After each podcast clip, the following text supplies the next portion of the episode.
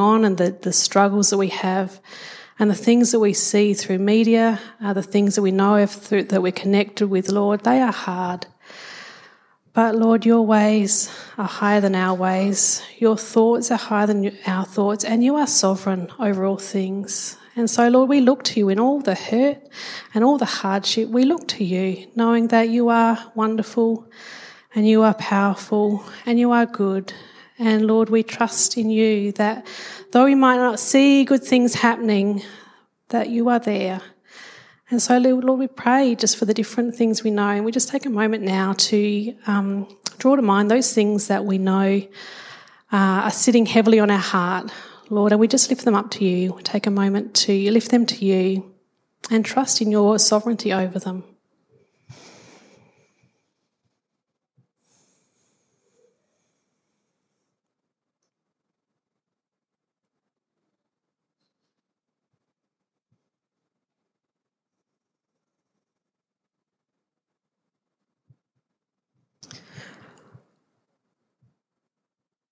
Lord, we pray that you are glorified in all things.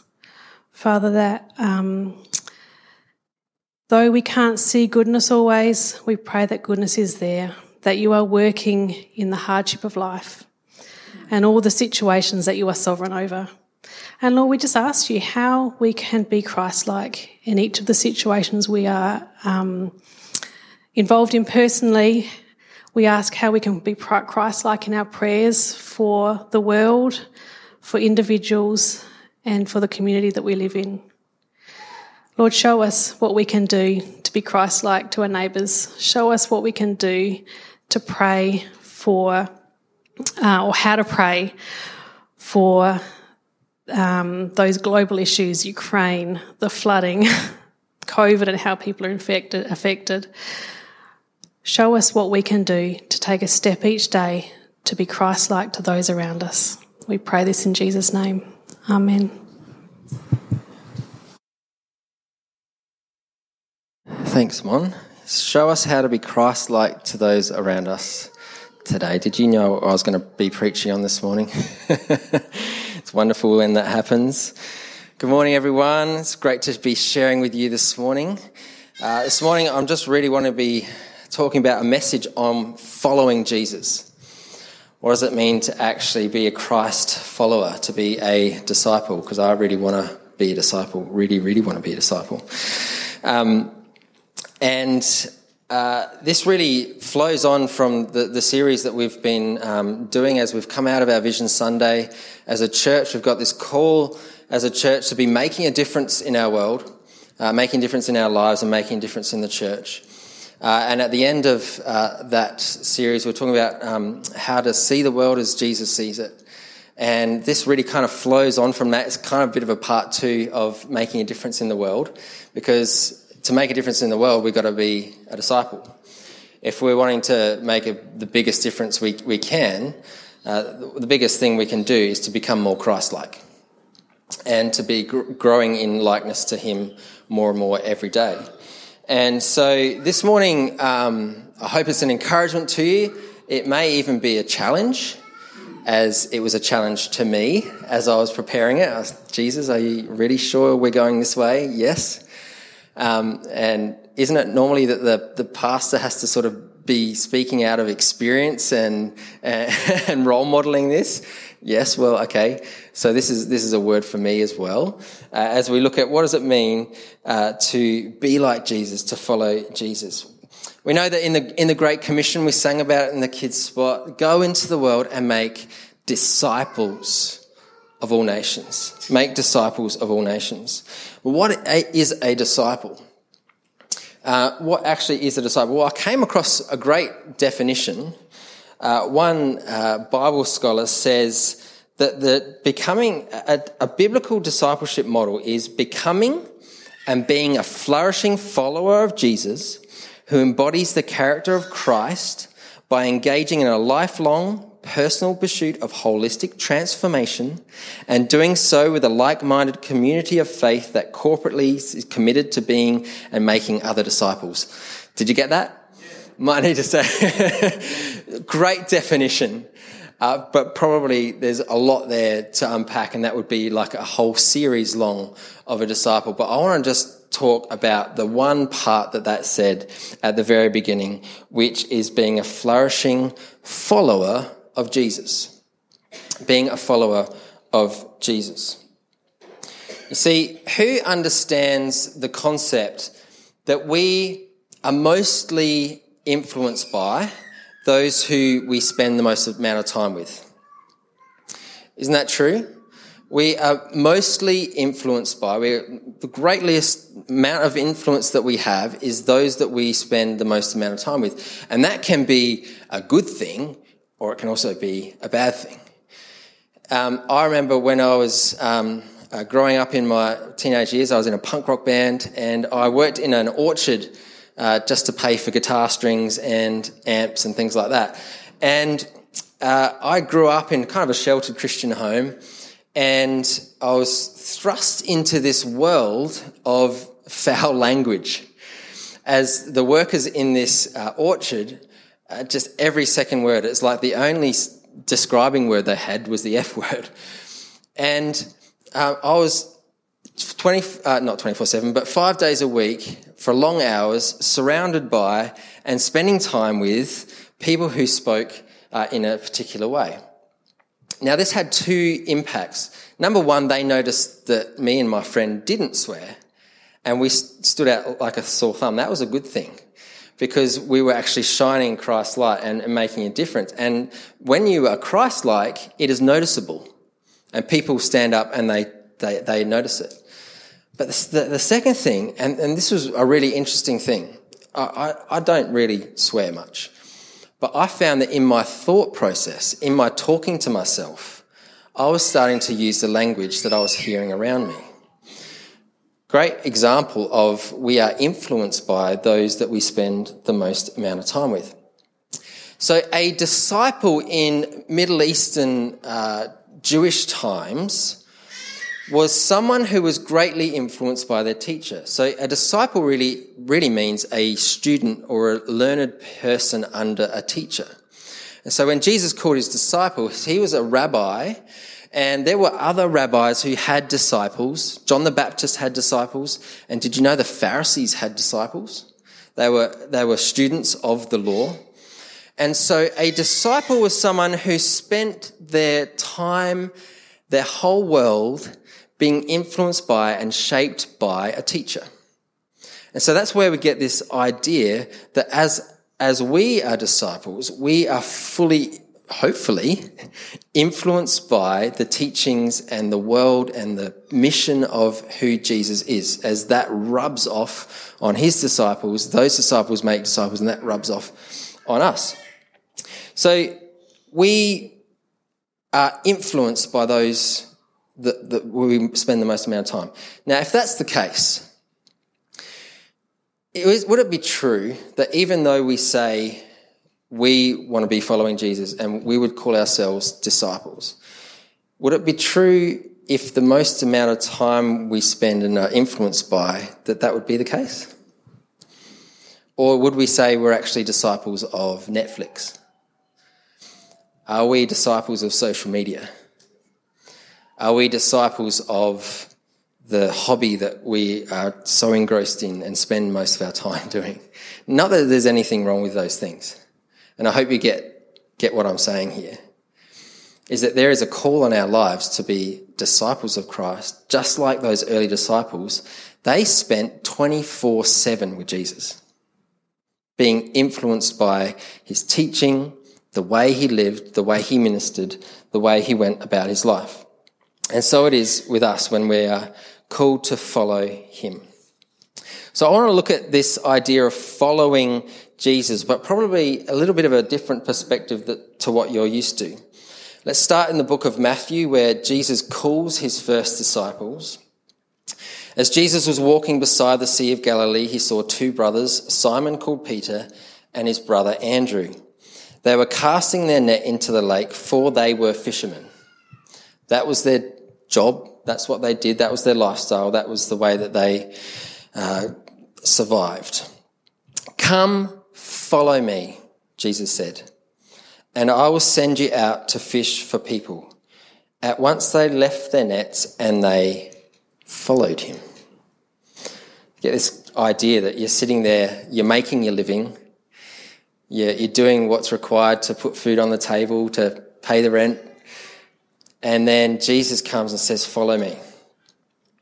And they left everything security, they left what they knew that they were good at, and they left it and put it aside in order to follow Jesus. And it goes on.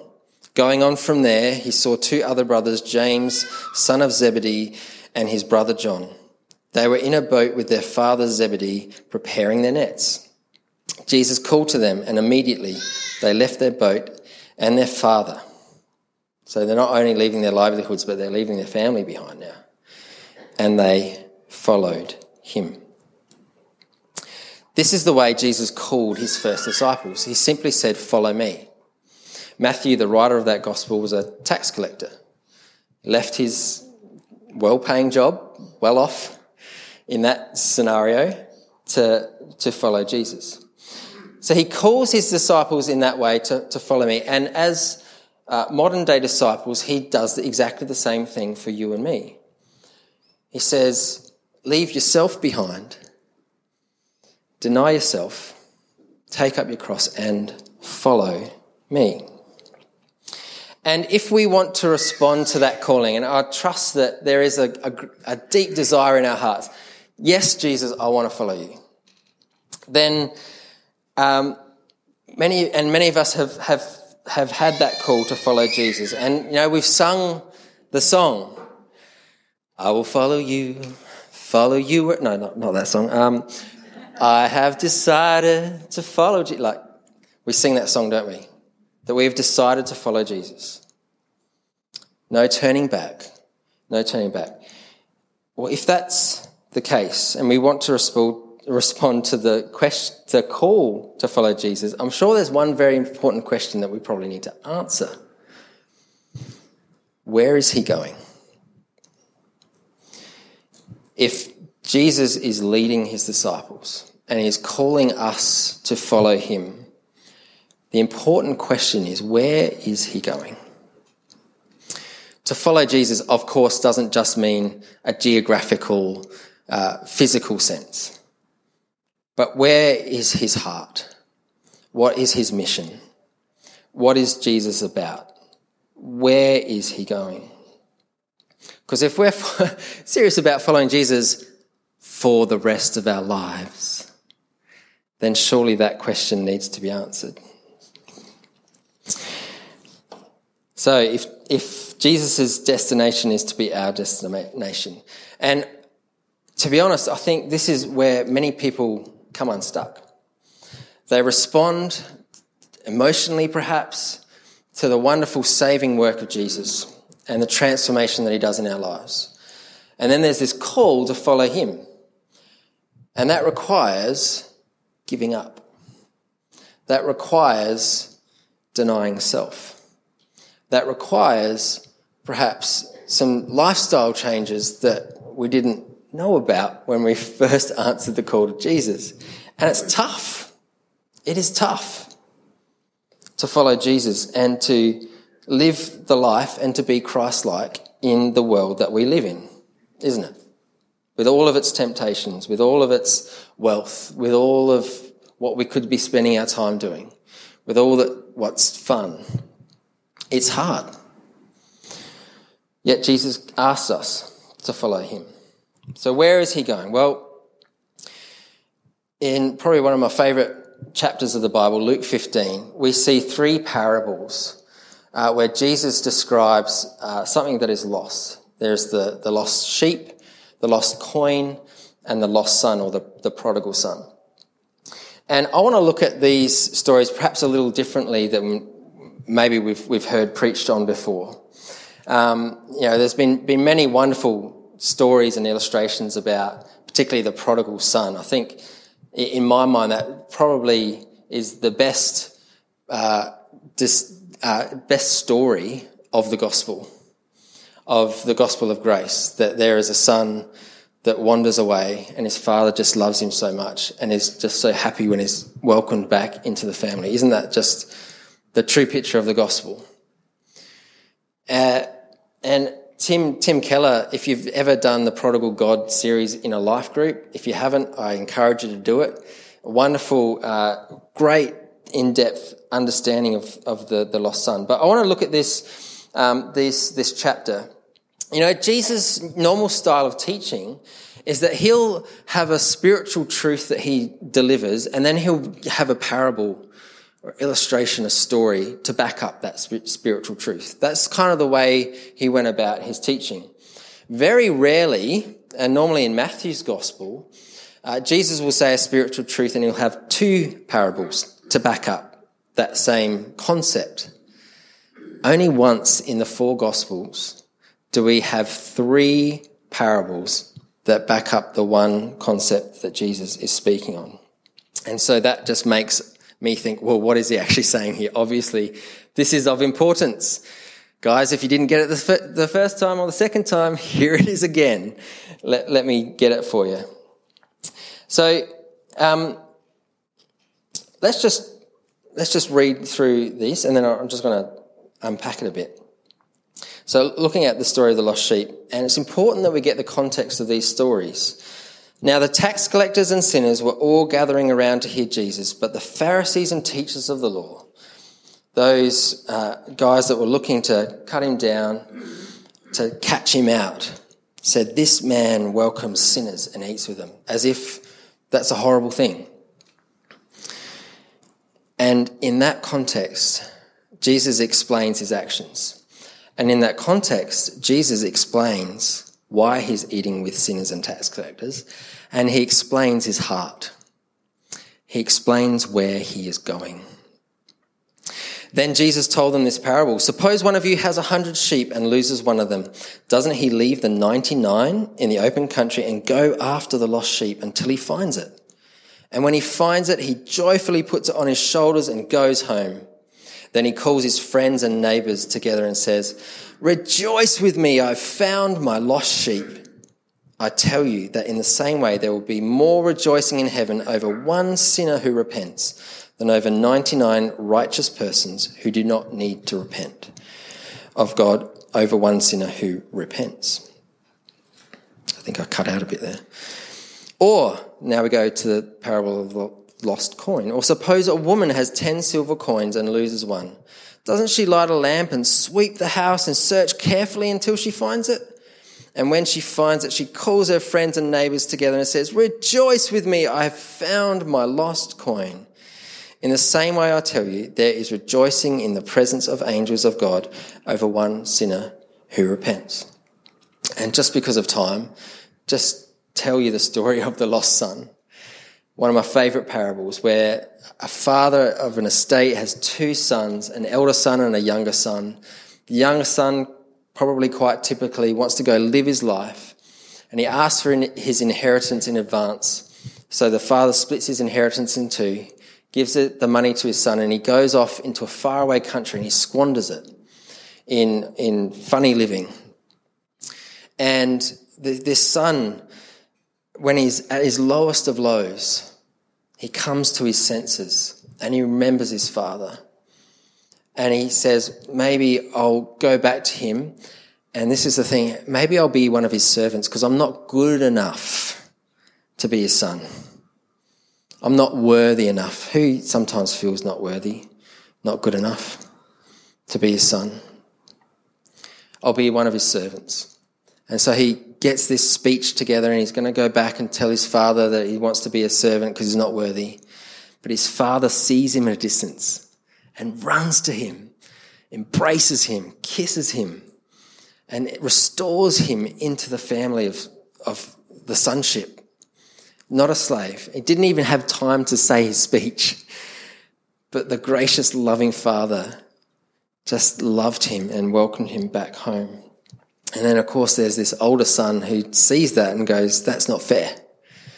And he has a problem with that.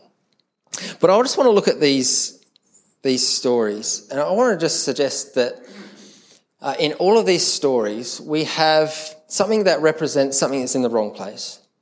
something that represents the person or the character of God, and something that is in the right place.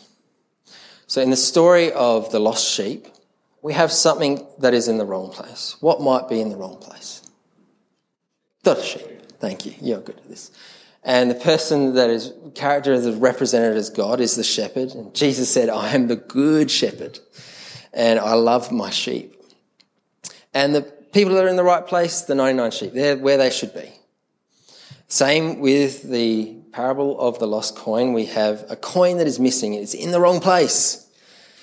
And we have here the woman that is representative of God and Jesus' own heart. And we have something that is in the right place, the nine coins. And here in the story of the lost son, we have a son that is in the wrong place. And we have a father represented as the character of God. Now, this is interesting because some of us would think we have a son in the right place. But as I'm going to talk about in a, moment, the son actually was in the wrong place too. Attitudinally, he had the wrong attitude and the wrong heart.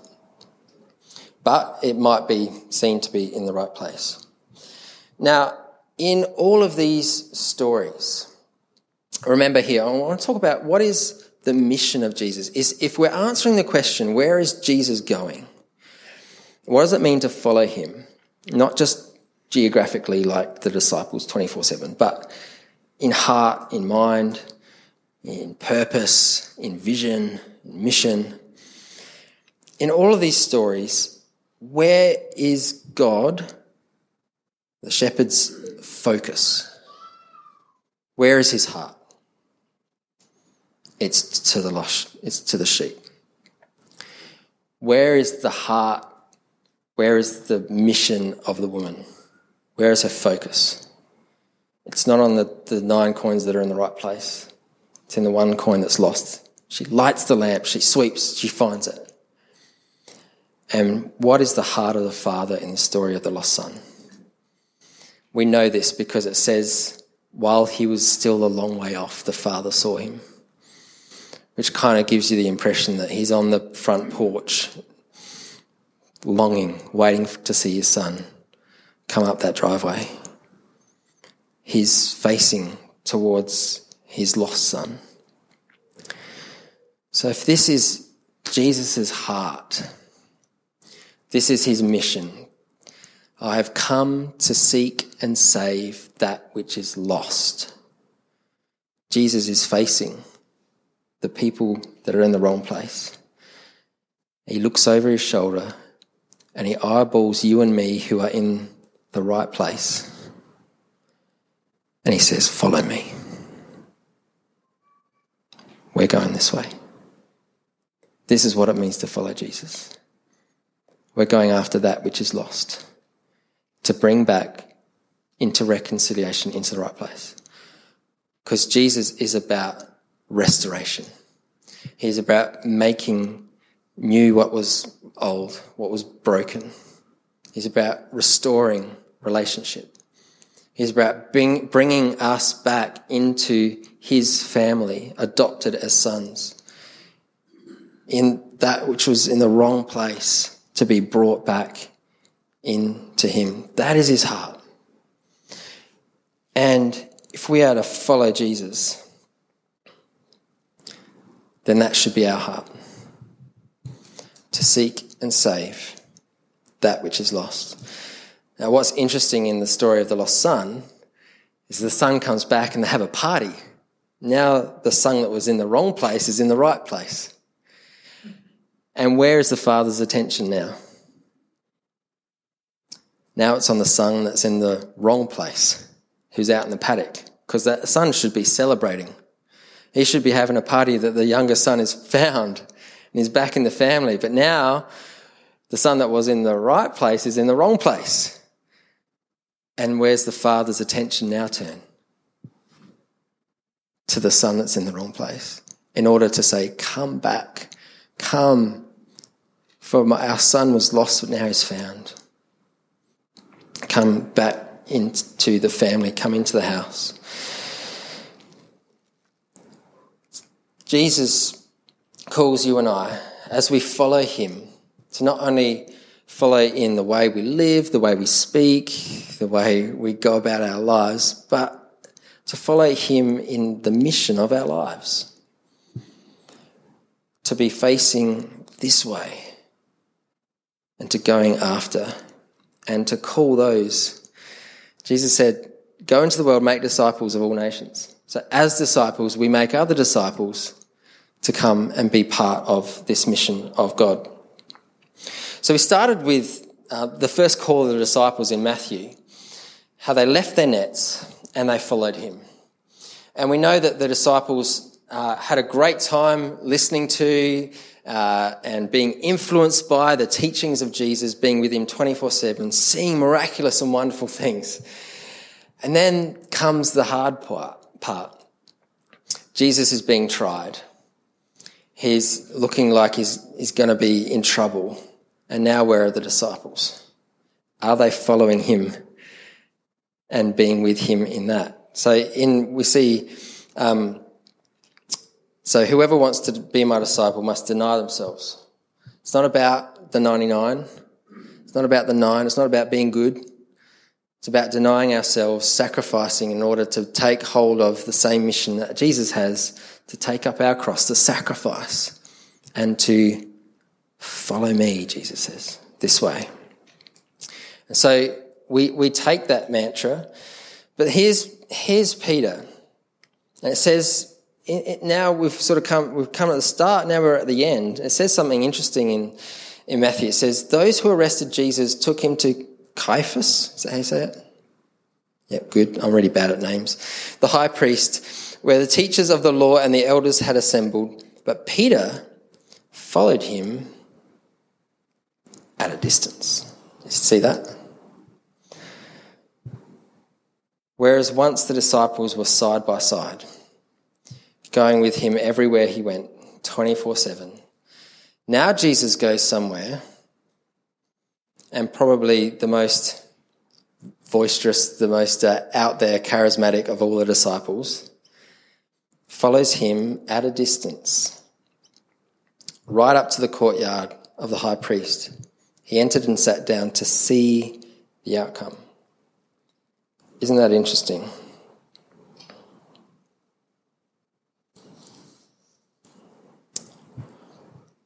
Peter says to those who question him, What didn't you know this guy?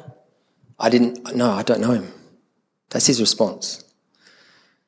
Now I wonder if when these same people came up to Peter in the ministry time of Jesus and they said, Do you know Jesus? What would his response be? Oh, yeah, he's over here. Let me show you to him. He's going to do wonderful things in your life. But when it comes to denying self and following Him, even to the point of self sacrifice,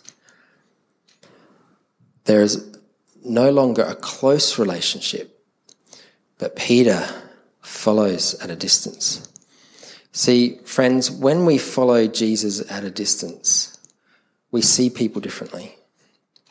We see opportunities differently, just like Peter did people no longer be, be, the, the lost coin and sheep and son no longer are a mission, but they're something to escape from. Back into our right place. The safety of the 99 sheep, or the safety of the house. So, I want to ask you a question. This might be hard. It was hard for me.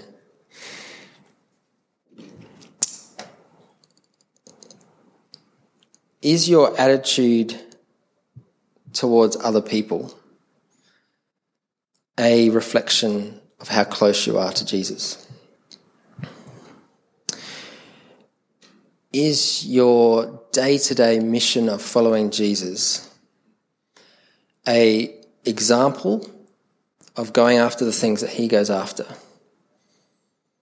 Or is there a distance in your relationship that causes you to sink back and seek the safety of the 99 sheep or the house or the coin. interesting perspective, isn't it? I remember when uh, Dan Pieslake was here, he, he, um, he spoke in a sermon, he gave an illustration of having to go to a workplace and for an hour being in worship. And at the end of that time, there was something that happened on the workplace that he just entered into, and God used very wonderfully to be fruitful and someone to come to faith in Christ. And I wonder if that same scenario would have happened if he wasn't listening to worship music all the way out to the thing. It's a great illustration. What is influencing us? What is most shaping us? What is most helping us to get our mission of the world? You know, most of us know the story of the Titanic. Um, if we haven't seen the movie, everyone mostly knows about the Titanic. It's a wonderful ship, uh, built, was the biggest ship in the world at the time, went off on its maiden voyage. Of course, it hits the, the iceberg and it begins to sink. And many historians have, have looked at the, the story of the Titanic and put together people's um, diaries and, and things that have happened as, as part of this. And I think the story of the Titanic is another parable of the lost sheep, coin, and son. I want to explain that to you. So there's this disaster that happens. And many historians say that there was two disasters. One, the, the Titanic hit the iceberg. The second was that the, the, um, the boats, the, the life rafts, were lowered. And in the first hour of the ship going down, because it took a long time to go down, those lifeboats weren't filled. They were designed to take about 70 people on board, and the most amount was 30 in the first hour, and the, the least was 12. So there was this disaster of the, the, the, the sinking, but the second disaster, and probably the worst disaster, was there was the opportunity for people to be saved and to get onto the lifeboats. But these lifeboats went down and they started rowing away. And when they saw the severity of the crash and people, there's no longer any lifeboats and people are jumping off into the water and there's people screaming in the water, splashing around, trying to find something to hold on to. The lifeboats kept rowing away. Historians say that there was only one lifeboat out of all of those lifeboats that made the decision to turn back and to add more people into that boat. Isn't that interesting? Wonder which boat Jesus is in, where the focus is, where the focus of those people in those lifeboats. I'm saved. I'm okay. I'm safe. And yet, there's just one boat that goes back who's facing the right way. I wonder if Jesus would have been in one of those lifeboats saying, Come on, guys, follow me. Follow me. There, there are people drowning, people who need saving. We've got everything we need here all the gifts, all the skills, all that's required. Come on, church. Follow me. Follow me. There are people who need saving.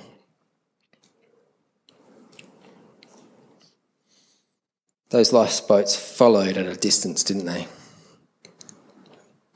How sad, how tragic. You know, there's another parable. Well, it's not really a parable, it's just the gospel. that talks about a cosmic saving. as we head into a time of communion, it really leads into what Jesus has done for us. Because in reality, all of humanity has and was in the wrong place. Turned our backs on God. Far from Him. Didn't want to have anything to do with God. And yet, that which was in the right place, Jesus in heaven with all of the angels, He left the right place and he came into our world to seek and save you and I who were in the wrong place, to bring us back, to reconcile us through the power of the cross, that great sacrifice that Jesus made, to deny himself, to, to deny the, the standing he has in heaven, the glory, to lower himself, come as a man, and to walk this way to you and I who were in the wrong place in order to put us on his shoulders, to bring us back, to adopt us as sons, bring us into right relationship with him, to restore us as full, alive human beings, bring us into right relationship with him, to celebrate with heaven. That's what he's done for you and me. What an amazing, amazing picture of the Good Shepherd and what he has done for us. So, as we head into a time of communion now,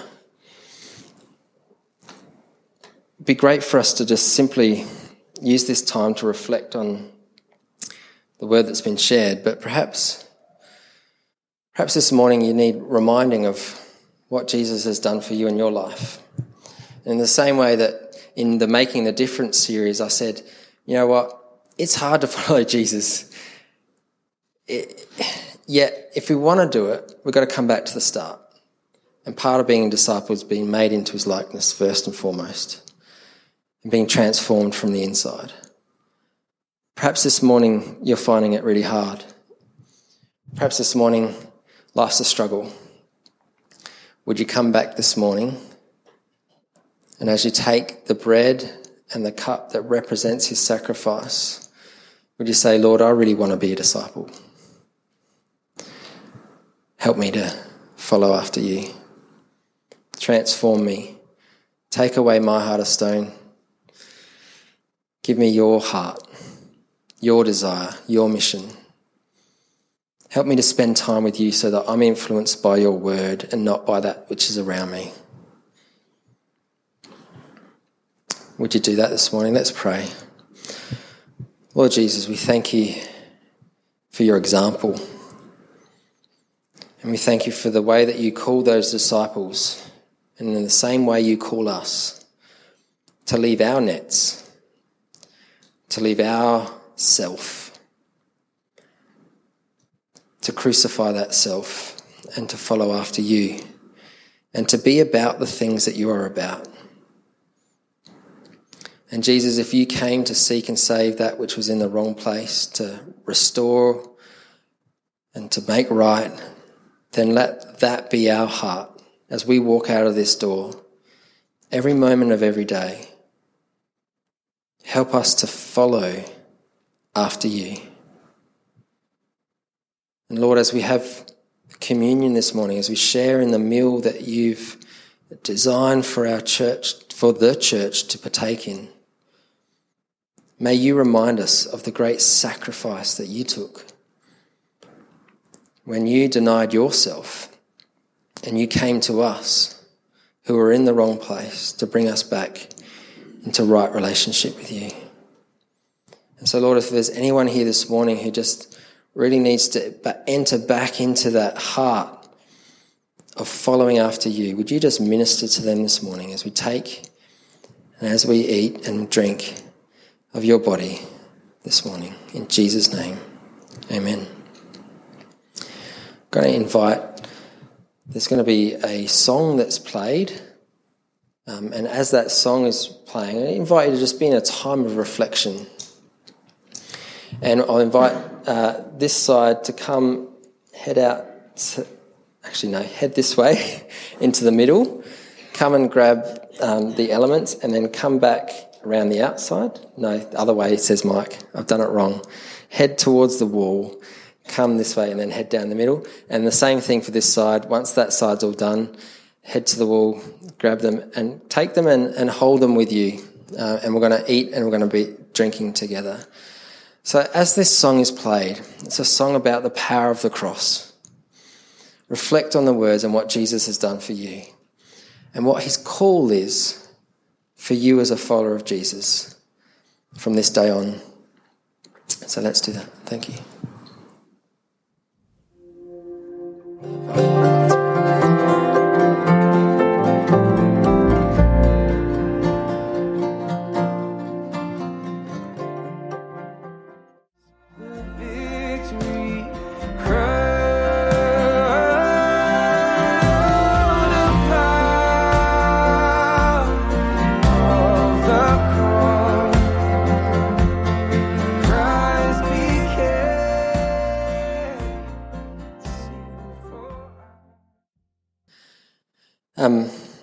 Know, God loves you so much.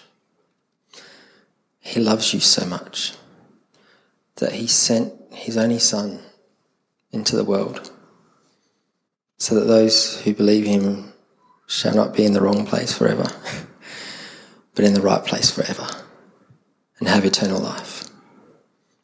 This is His great victory that He's won for you and I. So, on the night that Jesus was betrayed, when he knew he was going to the cross, he knew he was going to be beaten and torn and broken in two. And he knew he was going to be alone. For his disciples no longer followed him, but at a distance. Yet, knowing all that, Jesus, on the night that he was betrayed, took bread, broke it, he gave thanks. He said, This is my body given for you. Do this in remembrance of me. In the same way, after supper, he took the cup. He said, This is the blood of the new covenant, shed for you and for many. Do this in remembrance of me. And so we do as the Lord has commanded, and we remember and are grateful for and thankful for is great, one all time, perfect, sufficient sacrifice for you and I. So let us take and eat the body and drink.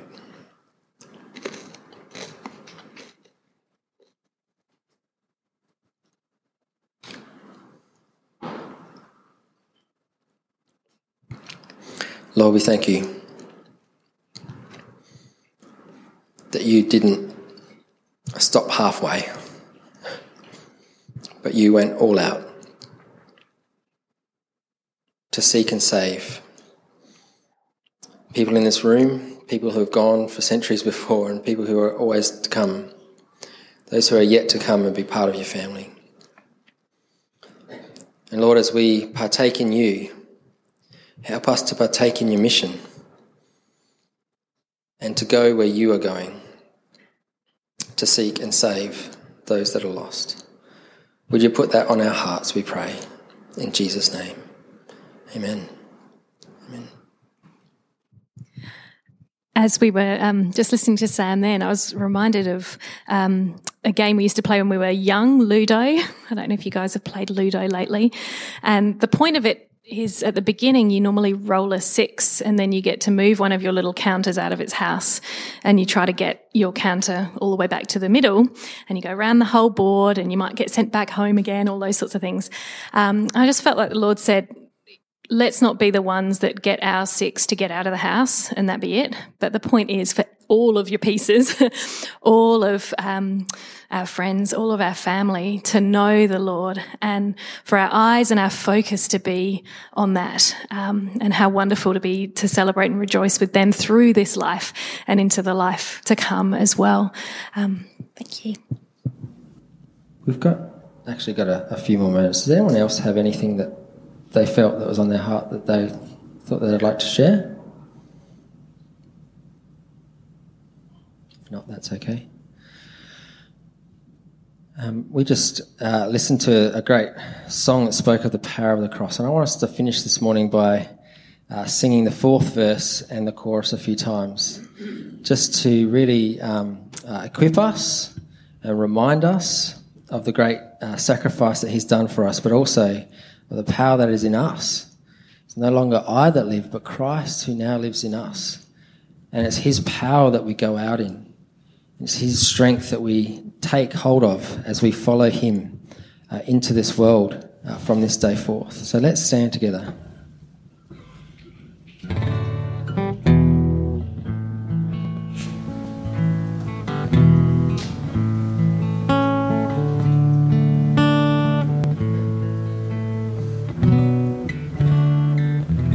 Oh to see my name. Oh, to see my name written in the wombs, for through your suffering. What a cost we stand forgiven at the cross. Lord, we thank you that we stand forgiven uh, because of your great love, because of your great sacrifice, because of the work of the cross. So, Lord, help us to be empowered now to go forth from this place and to follow you into the world and to be about what you are about. Lord, help us to deny self, to take up that cross daily, daily, daily, and follow you. In Jesus' name, amen. Amen. Thank you, everyone, for being part of our service. Uh, the coffee is going to be open. Feel free to just yeah grab a coffee, have a chat with someone, uh, and maybe you just might want to even just continue to talk about what it means in your life. Perhaps some of the struggles you have uh, in following after Christ.